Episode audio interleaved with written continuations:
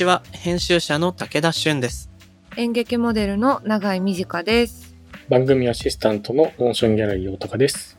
この番組、モーションギャラリークロッシングは、日本最大級のクラウドファンディングサイト、モーションギャラリー上のプロジェクトを紹介しながら、これからの文化と社会の話をゲストと共に掘り下げていく番組です。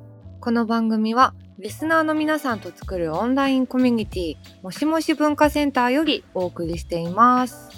さて、今月は深田浩二監督をゲストにお迎えして、先日活動完了を迎えたミニシアターエイド基金、これについてお話ししてるわけなんですけど、はい。まあ、映画、映画館といえば最近個人的にも気になるニュースがいくつかあって、ほまずこれは地元だからっていうのもあって、あーって思って思わず、もしもし文化センターのコミュニティの皆さんのいる SNS でも発信しちゃったんですけど、う。うん。そう名古屋のシネマテークっていう今池って場所にあるミニシアターが7月で閉館をすることに決めたっていうのが、個人的には、うわー来ちゃったかっていうニュースで、そうか。そう名古屋って都市部の割にミニシアター少ないんですよ。うん。あ、ここか。知ってる？行ったわ。面白いよね、ここ。うわー。うん。不思議なビルだよね。なんかさ、混沌とした。そう、不思議なビルなのよ。あ、そうなんだ。ここなー学校サボって行ったりした記憶が僕はあるんだよね。うわー、素敵だね。そんなの。そう、7月で終えられるっていうお話とか、まあ、あとはですね、映画料金の値上げ。東映 T ジョイが映画鑑賞料金を6月16日から一般2000円に上げると。うん。まあ、これもニュースによく取り上げられてました。そうか。この辺の話題どう？まあな、なんか別にこうさ、作るの大変だしとか、なんか映画館大変だしとか思うとさ、え全然2000円出すよって思うし、その別に3000円でも出すよみたいな気持ちもある一方、うん。やっぱこう、あれ？みたいな、なんか、あれよあれよといろんなものの値段が上がっていて、なんだっけこれ？みたいな気持ちになるよね。そうだね。うん。なんか、僕は、その、大学でちょこっとだけ教えてるのもあって、学生と話したりすると、やっぱもう映画って贅沢っていう感覚があるみたいで、そっか。やっぱ今ちょっと待てば配信に乗っかってくるときに、思い返すとね、自分も若い時ってお金が全然ないから、うん。とにかく数を見たい時期なわけよ。確かに。だよな。ああそうなると、確かにその時ですら僕は映画はちょっと贅沢で、ドラマとかツタヤで5本1000円で借りてきて、ひたすら見て月にこれはと思う映画に行ってたなと思って、それだよね、もそれが今サブスクと映画館になってるとしたとしても、ちょっと待ったら、あるいは最近は同時上映もあるから、まあ劇場で見なくていっか、数見たいしって思うのも、まあ当然といえば当然だし、う。そうだよね。なんかね、その、ツタヤの5本で1000円みたいなことをさ、映画館側がやんないかね。まあそれが多分名画座とかなわけでしょ？そうか。うんうん。映画座とかは別に定価で行きますって気持ちだしな。そうなんだよな。なかなかこの辺のね、あの、いいバランスっていうのがどこにあるのかっていうのが、まさに文化と社会の話だと思うんだけれど、うん。このあたりもね、ぜひ深田監督と一緒にお話ししていきたいテーマだね。そうだね。ぜひこのあたりも掘り下げていきますので、ぜひ皆さん今週も最後までお楽しみください。この番組のハッシュタグは、シャープもし黒。ひらがなでもし黒です。アップルポッドキャストの番組ページにもコメントを書き込めます。皆さんのご意見、ご感想お待ちしています。そして、Spotify の番組プレイリストのフォローと、もしもし文化センターへのご参加、こちらもお待ちしております。あなたももしもしーずになってねではでは始めていきましょう。武田俊と。長井美智香がお送りする、今週もゲストに深田浩二監督をお招きしてお送りしていきます。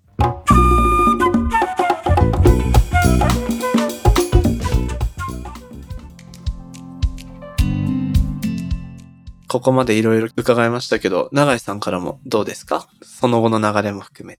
なんかあの、リターンで、こう、トークイベントとか懇親会とかがあったじゃないですか。あれってどのくらいの人数が、の懇親会が起きたんですか？確かに場所も様々だからどんな風にこのリターンって実施するのかな最近のミニシアタイドキンの思い出は、その初期の思い出が薄れるぐらいに、もうそのリターンをどうするっていう、そうですよね。会うたびにその話しかしてなかったような気がしますよね、なんか。すごい規模ですよね、きっと。まず、あれですよね、その、コロナが収まった暁にはミニシアターの再起をかけたっていう過去がついた上でのイベントなんだ、これそもそもいつやるんだっけみたいなところから始まりました。うんうん。確かに、判断が。あ、そうかそうか。コロナが落ち着いたって何かみたいな。何をもって落ち着いたというかみたいな話ですね。そうですね。まずそこの問題があったのと、あとやっぱり人数で、これ結局当初1億円をもうなんとか頑張ってこう達成しようみたいなことを意気込んでる時に作った特定のプランだったんで、ええはい。まさか3万人以上の支援者が集まると思っていなかった時期で、もちろん3万人全員がその特典の金額にもよるんで対象ではないんですけど、やっぱりその、どう考えても結構数千人とか数百人規模になるので、そこがじゃあ入る会場はどこなんだっていう、ど、そこら辺の居酒屋でやるわけにもいかないしみたいな。で、最初は本当はオンラインでやろうって話になっちゃうんですよね。あまあコロナが終わったと言っても、まだみんなやっぱりなかなかそんな、ね、数百人単位で集まってクラスターってわけにもいかないし、あ、はいはい。うん。っていう風な話ではあったんだけど、やっぱりオンラインでやろうと思ってるんだけどってなんとなくコレクターの方に投げてみたら早速抗議が来て、ああ、まあそうだよな。会いたいですもんね。そう、結局、まあもうちょっと時期もさらに遅らせて、リアルでやるっていうことになりましたね。すごいな。懇親会は東京、名古屋、神戸の3カ所でやったんですね。そうか。結局、そうなりました。すごい。これどういう感じなんですか？この、なんて言うんだろう。その危機的な状況を、まあ、ある種共にしたような人たちと、直接対面する機会があまりないまま3年経って、いや、大変でしたねって言いながらお話しする機会だったと思うんですけど、どんな雰囲気でどんな会話が飛び出すんですか？この場所って。結構、あれですよね。タイミング、まずトークイベント並びに懇親会。トークイベント1年前ぐらい。あれ、今から1年前ぐらいでしたっけ？2022年の8月みたいですね、トークは。1年近く前ですね。もう10ヶ月くらい前。で、それをやって、つい最近懇親会っていう、多分その人数の問題もあって、タイミングとお金の話をって2回に分けたんですけど、結構1年挟んで雰囲気変わった感じがありましたよね、なんとなくこう。ほうほう。そうでしたね。まあ、比較的その、えっ、と、トークイベントの方は結構真面目な話をしようということで、まあ、というかまさに今日この多分、このトークイベントと同じテーマで、ミニシアターエイドのその後っていうようなことをテーマにはしていたので、はいはいはい。うんなのでちょっとその日本版 CNC のメンバーにも来てもらったりとか、まあ振り返りつつ、結局、このミニシアターエイド基金というのはとにかくもうずっとうちしてるのは運営メンバーでも、これは一時しのぎでしかないっていううんうん。ことで、何かあったら毎回そのミニシアターエイドを立ち上げるわけにもいかないし、それを繰り返してやったらダメだっていう認識で、じゃあそれをどう繋げていくかっていうような結構真面目な感じのトークイベントを、あの、まず東京と京都でやりまして、はい。で、この間の懇親会は本当に逆に言ったらそういった真面目な話はもう抜きにしようおー。うんうん。ことで懇親会だったので、結構ほんわかとした 空気でしたね。本当になんか、ただおしゃべりする場。だからほとんど多分コロナで大変だったねみたいな話はなかったと思いますね。ああ、そうなんですか。なるほど。好きな映画館の話を語ったり、あ映画の好きな話をするっていうような場だったんで、めいめいなんかいろんな話をしてました。あ、楽しそうな。いい回ですね。そこで力を抜いて話せる時期がやってこれたっていうことが、走り出した2020年から考えるとすごくいいエンディングにも聞こえました、今。まさかこんなに長くかかるとは思ってなかったっていうのがありましたけどね。そうですよね。これ間違いないですね。本当ですね。確かに3年後になるとはね、思わないですよね。そう、しかも本当にエンディングって言ってしまっていいのだろうかみたいなところが、まさにね、今日の後半のあれですけど、というか、コンスタントに潰れてますからね、いろんなミニシアターが。そうか。そうなんですよね。僕も今、思わず活動完了っていう意味でエンディングっていう言葉を、あの、無意識で使いましたけど、そもそもコロナって終わったのかっていう話もありますし、危機って終わってないよねっていう実感もある中での今後の話に少し入っていきたいんですけれども、今この会話の中でも出た日本版 CNC っていうものを設立できないかなんてお話があるんですが、えっと、そこに入る前に、今回番組のリスナーに向けてアンケートをインスタグラムのストーリーズの機能で取ってみた3項目があるのでご紹介させてください。えー、3問ありまして、まず1問目。日本映画の制作から上映のお金の仕組みを知ってますかということで、えー、大体わかるという人、意外と多いのかな？どうなんだろう ?25%。よく知らないが75%で、海外と比較して、日本映画の助成金はどっちが多いと思う？っていうので、まあ日本のが少ないというのが、まあ100%でした。いや、来ましたね。100%。はい。そして3問目。フランスにおける CNC、あるいは韓国のコフィック、知ってますかっていう人に対しのは、知ってる25%、初耳が75%というような結果でした。うんうんうんちなみにこれ、モーションギャラリーさんのインスタグラム。はい。なので、比較的一般層よりも映画に詳しかったり、文化的なものに関心のある方が答えてらっしゃいます。いやー、この CNC って多分ちょっと前に大高さんから初めて言葉を聞いたんですけど、私その文字が浮かばなくて CNC って。音で聞くとね。あの CNC ってアルファベットで書いて CNC って読んでるんですけど、ちょっとこちられた感じでフランス語読みをしてるので、ちょっと。これはあのどのような仕組みのことなのかっていうのを改めてお話ししていただいてもいいですか？はい。えっ、と、実はその、それを普及するために、まあ昨年6月から団体を始めて、その団体で、その CN、その私たちが何をやろうとしているのか、CNC ってのはどういうことなのかっていうことを知ってもらうための動画を作ったんですね。それ、えっ、と、先月かな？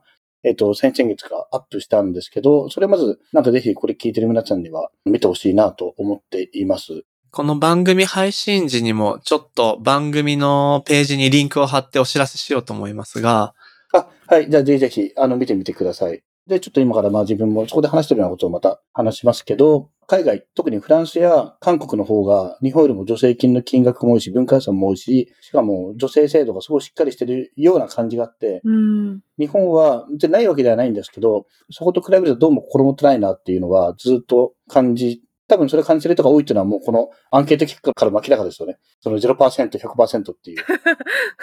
ここまで分かれるかっていう感じですけど、なかなかアンケートで0、100って見ないですよね。そうですね。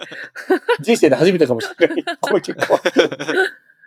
あの、まあ、自分だってもしそのアンケート受けたら当然日本の方が少ないっていうふうに答えると思うんですけど、まあ、実際に、まあ、文化予算の金額もすごく少ないことは間違いないんですけど、規模としては。うん。はい。ただ、フランスや韓国にあって、日本にないもの、特に映画業界にないものっていうのが明確にあって、それが、まあ、フランスにおけるその CNC っていうのは国立映像センター。まあ、日本語に訳すと大体よくそう訳される、訳し方ちょっといろんなパターンがあるんですけど、ほう。まあ、国立映像センターっていうような訳し方されて、コフィ韓国のコフィックっていうのは、韓国映画振興委員会っていう、あの日本語にすると、はい。はい。そういった、いわゆるその映画の女性や振興を司る、その公的機関なんですね。統括機関が、フランスと韓国にありまして、で、えっ、と、まあ、フランスの場合は、特にその映画に限らず、そのテレビドラマとか映像分野全般ですね。そのアニメーションとか、あのゲームとかも含めて、その映像分野全般のその法整備とか助成金とか、そういった、あの、振興を行っていくっていう機関なんですけど、ほう。で、それが日本には存在していないっていうことで、例えばその日本も文化庁とか経産省とか厚労省とか各部署がそれぞれ実は映画に対する助成金はしてくれているんですけど、まあその規模がまずあんまり大きくないっていうのもあるんですけど、うん。うん。でもやっぱりそれがみんなバラバラにやってるので、どうしてもなんかあんまいまいち一貫性のあるような、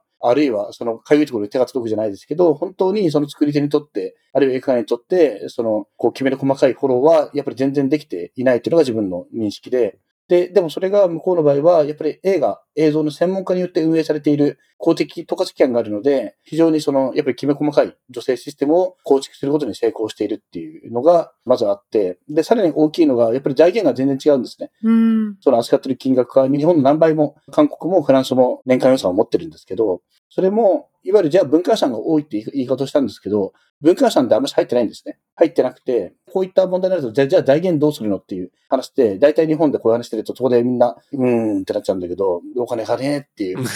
だからみんな結局最終的には貧乏でも根性で頑張るみたいな話になっちゃうんだけど、でも、フランスの場合は、やっぱりそこで重要なチケット税っていう制度を取っていて、ほう。チケット税。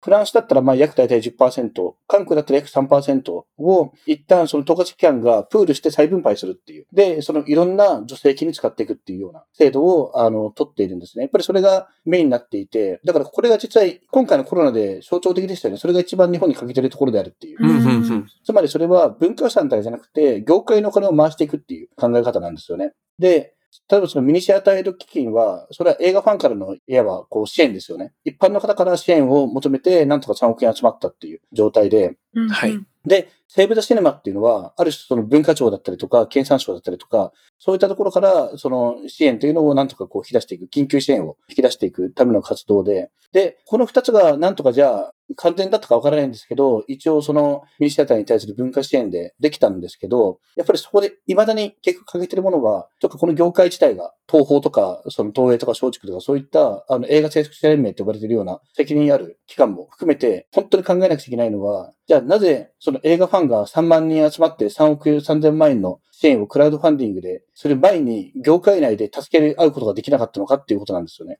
で、結局、その未だにそれはできていないので、うんうんこの頃のうちもできてないというか。で、やっぱりそれができないのは、やはりそのフランスや韓国みたいなその公的機関が、映画、映像文化のためのその公的機関っていうのが日本には存在してないっていうのが、やっぱりとても大きいとは思います。なるほど。僕は仕組み自体を詳しく知らなかったまま、今初めてしっかりお話を伺っている立場ではあるんですけど、まあ、ぼんやりとこれまでもヨーロッパ、フランスや韓国に比べて、日本は女性が少ない、国が押していかない、みたいなイメージは曖昧にあったものの、むしろ今回も重要なのは、その文化助成金っていうところももちろんですが、チケットの売り上げのうちの何パーセントかをプールして再分配するための公的な機関っていうものが重要なんだと。で、おそらくミニシアターエイド基金っていうのはこう、緊急時のパッチを当てるような仕組みだったわけですよね。これからはもっとサステナブルに映画業界がサイクルをいい形で回すためにそういった仕組みが、あるいはそういった仕組みを司る団体が必要というような理解であってますか？合ってると思います。いや、まさに、あの、ちょうどそのパッチっていう言い方をしてくださったんですけど、自分もその大事なのはパッチワークだと思っていて、あの、まず、えっ、と、映画の、映画という表現、映像表現って結局要はこれもまあ表現であるって考えれば、別に文学とか音楽とか漫画とか小説とかと別に変わらないんですけど、その他の表現分野とその映画、映像の表現分野の違いがどこにあるか、まあいろいろあるんだけど、一点あえて述べると、とにかくお金がかかるっていう点なんですね。うんはい。もうもうもう本当にお金がかかる。長編映画一本劇映画で作ろうとすれば、まあ数千万円って言ったら普通国際的にはもう低予算と呼ばれる世界で、まだ数億円とか、まあ下手したら10億円、20億円ってもう平気でかかってしまう。本当に毎回どこにそんなお金かかってんだろうと思うんだけど、いや、かかるんですよね、これが。すごいな。なるほど。まあ集団創作でやっぱり人件費もかかりますし、そういったこともあって、やっぱりお金がかかる。で、そうすると、ものすごいその市場の原理っていうのを影響を受けやすいですよね。そうですよね。回収しなきゃっていう。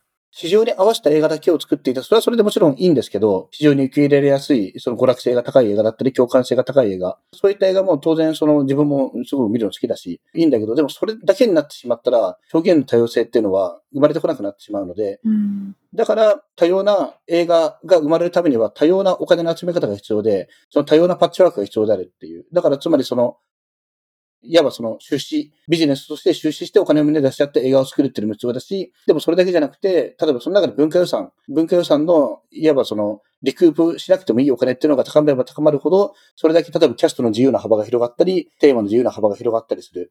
まあ、あるいはその寄付もそうですよね。自分の中では、そのクラウドファンディングっていうのはその寄付の分を一部代替わりするような文化だと自分は思ってるんですけど、そういったその寄付、まあこれはアメリカだとすごく普及してますけど、その文化への寄付っていうのは、ちゃんと法整備が、その税制制度がちゃんと整備されていて、うん。でもそういったパッチワークをしていって、なんとかその、いわばいろんなタイプの映画をちゃんと人件費も払ってお金も払って制作費を集めて作ってるんですけど、日本は非常にそのパッチワークがしづらいんですね。文化予算も少ないし、寄付も少ない社会なので。うん。うん。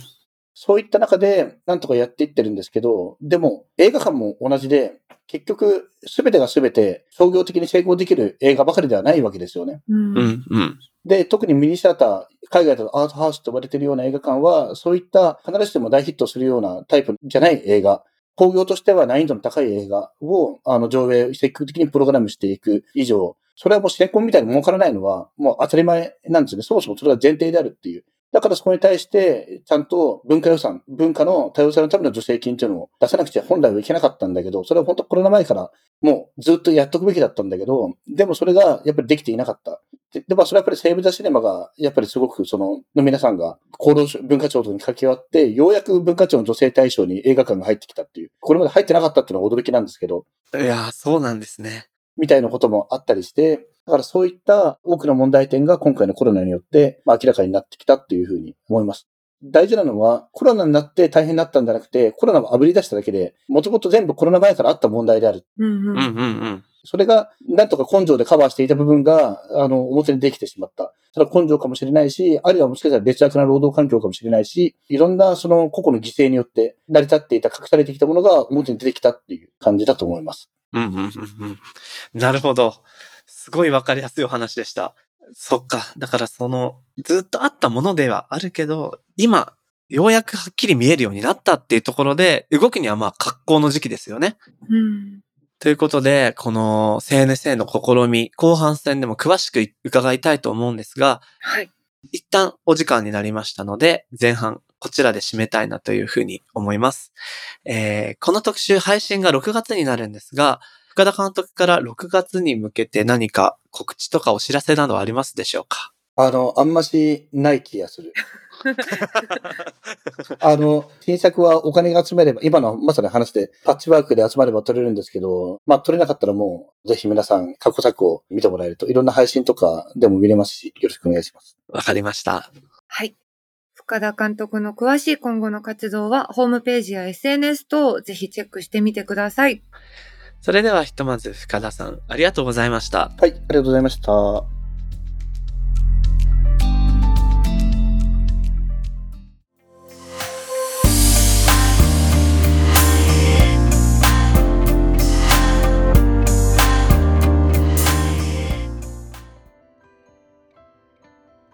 ここからは、モーションギャラリーで現在挑戦中のプロジェクトの中から、特に注目してほしいものを紹介するホットプロジェクト。大高さん、今日はどんなものがありますか？夏になると各地で音楽フェスが開催されますが、お二人の地元には地元の音楽フェスって言ったらこれみたいなのってありますか？うーん。僕はね、あれがあるわ。名古屋っていうか愛知県ですけど、うん森道市場。うん。おー。何それ？来ましたね、これは。森道市場は、あの、マルシェとフェスが合体してて、ええー。で、フェスもすごいね、いいアーティストがいっぱい来てるんだけど、やっぱ最近できたフェスだなって思って、今パッと調べたら、もう10年経ってた。あ、そうなんだ。でも結構もう都内からも行く人が年々増えてて、へえ、いいね。いいフェスらしいよ。僕は行ってないんだけど。そうなんだ。フェス？なんかある？強いて言うなら、うん桜祭りっていうのがあって、ほうほうほう。府中公園でやるんだけど、府中公園には結構なんかギリシャっぽい、なんか石の舞台みたいなのがあるの。へー。あるね。うん、そこに立てて、市民合唱団とかが歌います。いいなぁ。まあだから、フェスって、まあそういうことだよね。うん。屋台とかも、うん、出たかな、確か。うん。です。やっぱ地元の話、ツッコミ入れにくいわ。そうだよね。それ違うだろうとか言いにくいよね。失礼しました。いえいえ。あの、今回紹介したいのも桜のフェスなんですけど、あら、今回がロックの産地としての桜をテーマに千葉県佐倉市で開催されている野外フェス草の根フェスティバル2023のプロジェクトを紹介します。へえ、桜違いだ。桜違い。いやー、すげえつながりと思って、むしろ素晴らしい 振りだと思いましたけど。確かに確かに。やだ、全然気づいてなかった。恥ずかしい。あ、本当ですか？やり直したい。あ、マジで？やだ、そんななんか、嘘。言葉遊びみたいで恥ずかしいわ。じゃあ、僕はこれから今、千葉の方の桜のフェスを紹介するんですけど、はい。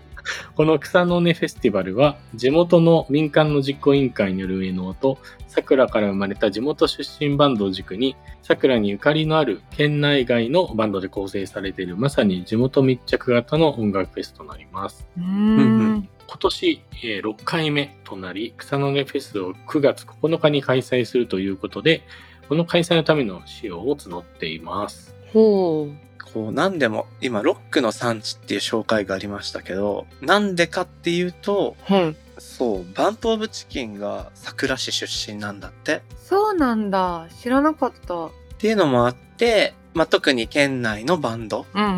を推していくローカルなロックフェスっていう形で運営されてるみたいなんですけど、うんうん。そう、まあね、こういった祭事って全部そうだと思うんですけど、コロナの影響をね、受けてきているわけで、そうだよね。昨年もね、企業面、体力面でも過酷だったそうなんですが、クラウドファンディングでは目標金額超える150万集めたっていうのが去年あり、すごい。今年もトライされているということで、150万円達成すると、さらにバスが増え、200万円いくと、花火も増発すると。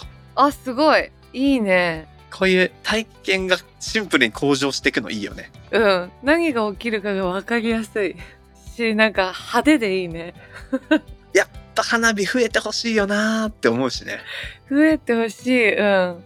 そう、でもこういうね、あの、ローカルの音楽フェスっていうのもね、いろいろ出てきていると思うので、うん。地域の人たちはね、すごい楽しみにしてるのかなって、プロジェクトページ見てても思いましたね。ね。素敵。いいなえー、ここでですね、草の根フェスティバル実行委員会の白畑信之さんから、リスナーの皆さんに向けてメッセージが届いているのでご紹介します。はい。草の根フェスティバルは千葉県佐倉市で2017年に市の主催で始まった野外音楽フェスです。ロックバンドバンプオブチキン発祥の地から桜はロックの産地ですをテーマに自然豊かな桜草笛の丘で過去5回開催してきました。2018年に有志が集まり民間で運営する草の根フェスティバル実行委員会が生まれました。その際にはバンプオブチキンの皆さんからねぎらいのコメントもいただきました。クラウドファンディングでは、より多くの方々に草の根フェスを体験していただくために、会場の環境設備、交通アクセスの充実を目指して支援を呼びかけています。とのことで、いやー、さすがバンプ。さすが、いいコメントを寄せてるんですね。めっちゃ嬉しいよね。コメントもらえんの。こういうきっかけで始まったんだから。ねえ、ほんと。まあバンプにね、追いつけ追い越せじゃないけれども、第2の、第3のっていうバンドが、このフェスからね、出てくるとね、なおまたストーリーが紡がれて素敵だろうな、なんていうふうに思いました。うん。えー白畑信之さんメッセージありがとうございました。このプロジェクトはモーションギャラリーで6月26日まで、ぜひチェックしてみてください。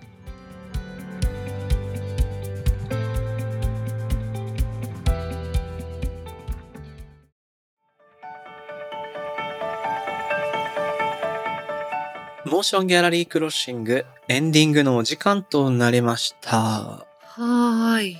ということで、2話目が終わったところです。長井さん、どうだったかい？すごい盛りだくさんだったけどなんか本当にその通りだなって思ったのはそのコロナでいろいろ立ち行かなくなったりやばくなったんじゃなくてもともとやばくて それがやっともう目を背けられなくなったというかあぶり出されたっていうのが本当にそうだよなと思ったしうんうんうん。なんかやっぱきつかったけどあの時期があったからやっと今ちょっと文句言えるっていうかなかったら多分これおかしくないですかとか私まだ全然言えてないんだろうなって思ったんだよね。なんか聞きながら。なるほどな。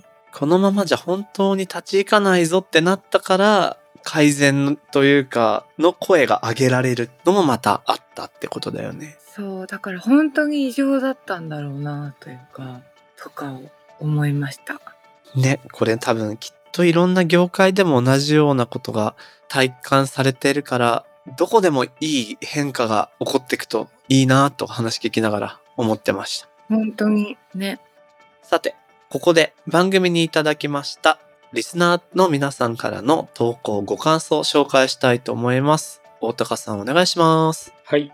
ツイッターでの隅田さんの投稿をご紹介します。シェアキッチンの代表がポッドキャストに出てます。なんと全4回の特集。代表はテレ屋さんなので、隅田さん出る？と言われたけど、私はパーソナリティの長井美智香さんが好きすぎて、無理でちゅ。と断ってしまった。とのことで、この隅田さん、今年4月のゲストだった宮地洋さんが運営するシェアキッチンのシェアキッチンマネージャーさんということでした。あらー、そうだそうだ、これ覚えてる。宮地さんが収録の中でも言ってた。言ってたよね。うん。めっちゃファンの子がいたら、出てるって聞いたら、恥ずかしくて無理って言ってました、みたいな。ね、嬉しいです。出てくれたらよかったのに。ねえ。これもね、非常に場所作りとして面白い回なんで、まだ聞いてない方はぜひね、あの、振り返って4回ぜひ聞いてください。さーって聞けるし、結構ワクワクするアイデアとか、うんうん。場所作りの感覚、たくさん参考になりそうなお話もあるので、要チェックでございます。はい。隅田さん投稿ありがとうございました。この番組のハッシュタグは、シャープもし黒。ひらがなでもし黒です。そして、アップルポッドキャストのコメントでもご意見ご感想お待ちしています。また番組のオンラインコミュニティもしもし文化センターでは会員限定 SNS にて通称もしもしーズと呼ばれるリスナー会員の皆様と番組クルーで番組の感想、気になるトピックについてシェアしています。武田さんと永井さんによるスピンオフトークを配信しているほか、もしもしーズ限定グッズの会員証とステッカー、さらに毎月のミートアップなど、ここだけで楽しめるコンテンツが盛りだくさんです。もしもし文化センターへは番組概要欄に貼ってある URL からアクセスできます。皆さんの参加お待ちしております。さて、次回も引き続きゲストに映画監督の深田浩二さんをお迎えして、特集ミニシアターエイド基金その次へをお送りします。それでは今回のモーションギャラリークロッシングはここまで。お相手は武田俊と、長い短でした。また次回お会いしましょう。バイバーイ。バイバーイ。